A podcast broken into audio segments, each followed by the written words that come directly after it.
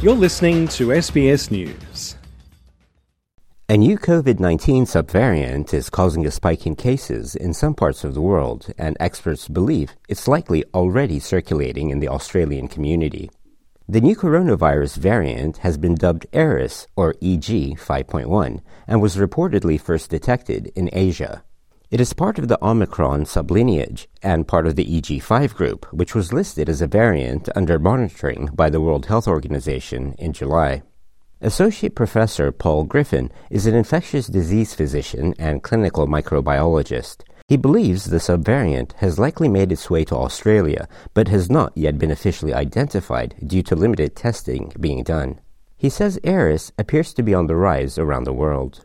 So this is exactly what COVID has done time and time again. It continues to change and evolve and cause new problems for us. And like so many times before at these early stages, we're still finding out more information. It's likely this one emerged in Asia or Indonesia uh, some months ago, but it's certainly increased in recent times with an estimate that it's perhaps doubled in prevalence over the last four weeks or so globally from just over 6 to nearly 12%.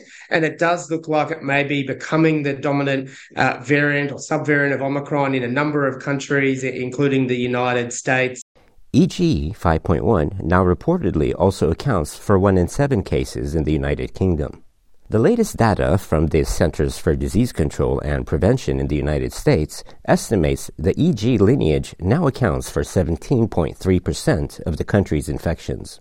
Adrian Esterman is a professor of biostatistics and epidemiology at the University of South Australia. He says he expects a similar pattern will follow here in Australia. Eris appears to have a, a bit of an advantage in terms of um, transmissibility and is starting to take over. The most likely thing that will happen is we'll probably see an, yet another peak of, of cases coming up in the next few weeks, which will be due to Eris. So, what are the symptoms of the new subvariant? Dr. Esterman explains.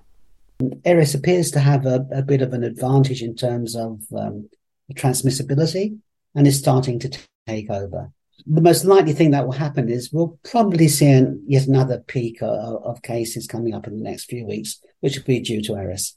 Symptoms of the EG 5.1 subvariant reportedly also include a runny nose, fatigue, and sneezing. Dr. Griffin says they appear to be relatively mild for most people. In terms of what we know about it, one of the perhaps good things about it is it does look a little bit similar in terms of the structure, particularly of the spike protein, to be similar to XBB 1.5. And that's a, a subvariant that's caused quite a few problems and actually has a vaccine developed against it. So um, that certainly highlights why we need to look at rolling out that updated vaccine. And the other major thing about this one is there does appear to be a, a bit of a change in symptoms. And, you know, some of that may be impact of vaccination and past infection and it's early days. But I think the main thing that a lot of people are talking about is it seems to cause fever a little bit less commonly than perhaps some other variants and subvariants did previously. Should you still be concerned about COVID 19? Well, according to the latest government data, 5,431 cases of COVID 19 were reported across Australia in the week to the 2nd of August. Dr. Griffin says because testing rates have declined, these numbers likely only represent a fraction of the cases in the community.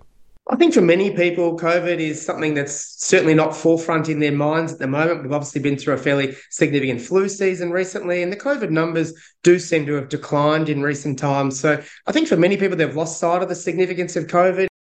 He says while the pandemic is no longer considered a global health emergency, the threat has not gone away. If we look at the global figures, there's still been over a million cases in the last four weeks, over 3,000 deaths. So while the public health emergency has been declared over and cases might be relatively low at the moment in Australia, it's clear that the threat hasn't gone away. And particularly as we see a, a new emerging subvariant, that may lead to an increase in cases in our country as it appears to be doing in others. So we just need people, I guess, to, to not completely lose sight of COVID, to know that our vaccines still work, our antivirals are still important for the elderly and those who have comorbidity factors, Dr. Griffin suggests having a COVID 19 plan.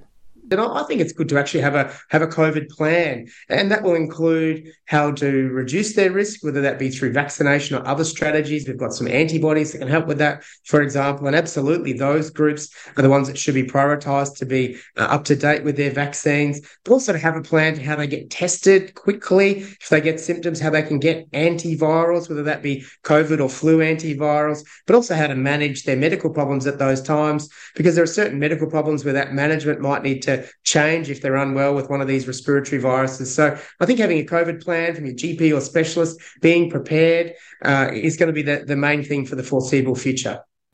Essam Al Ghalib, SBS News.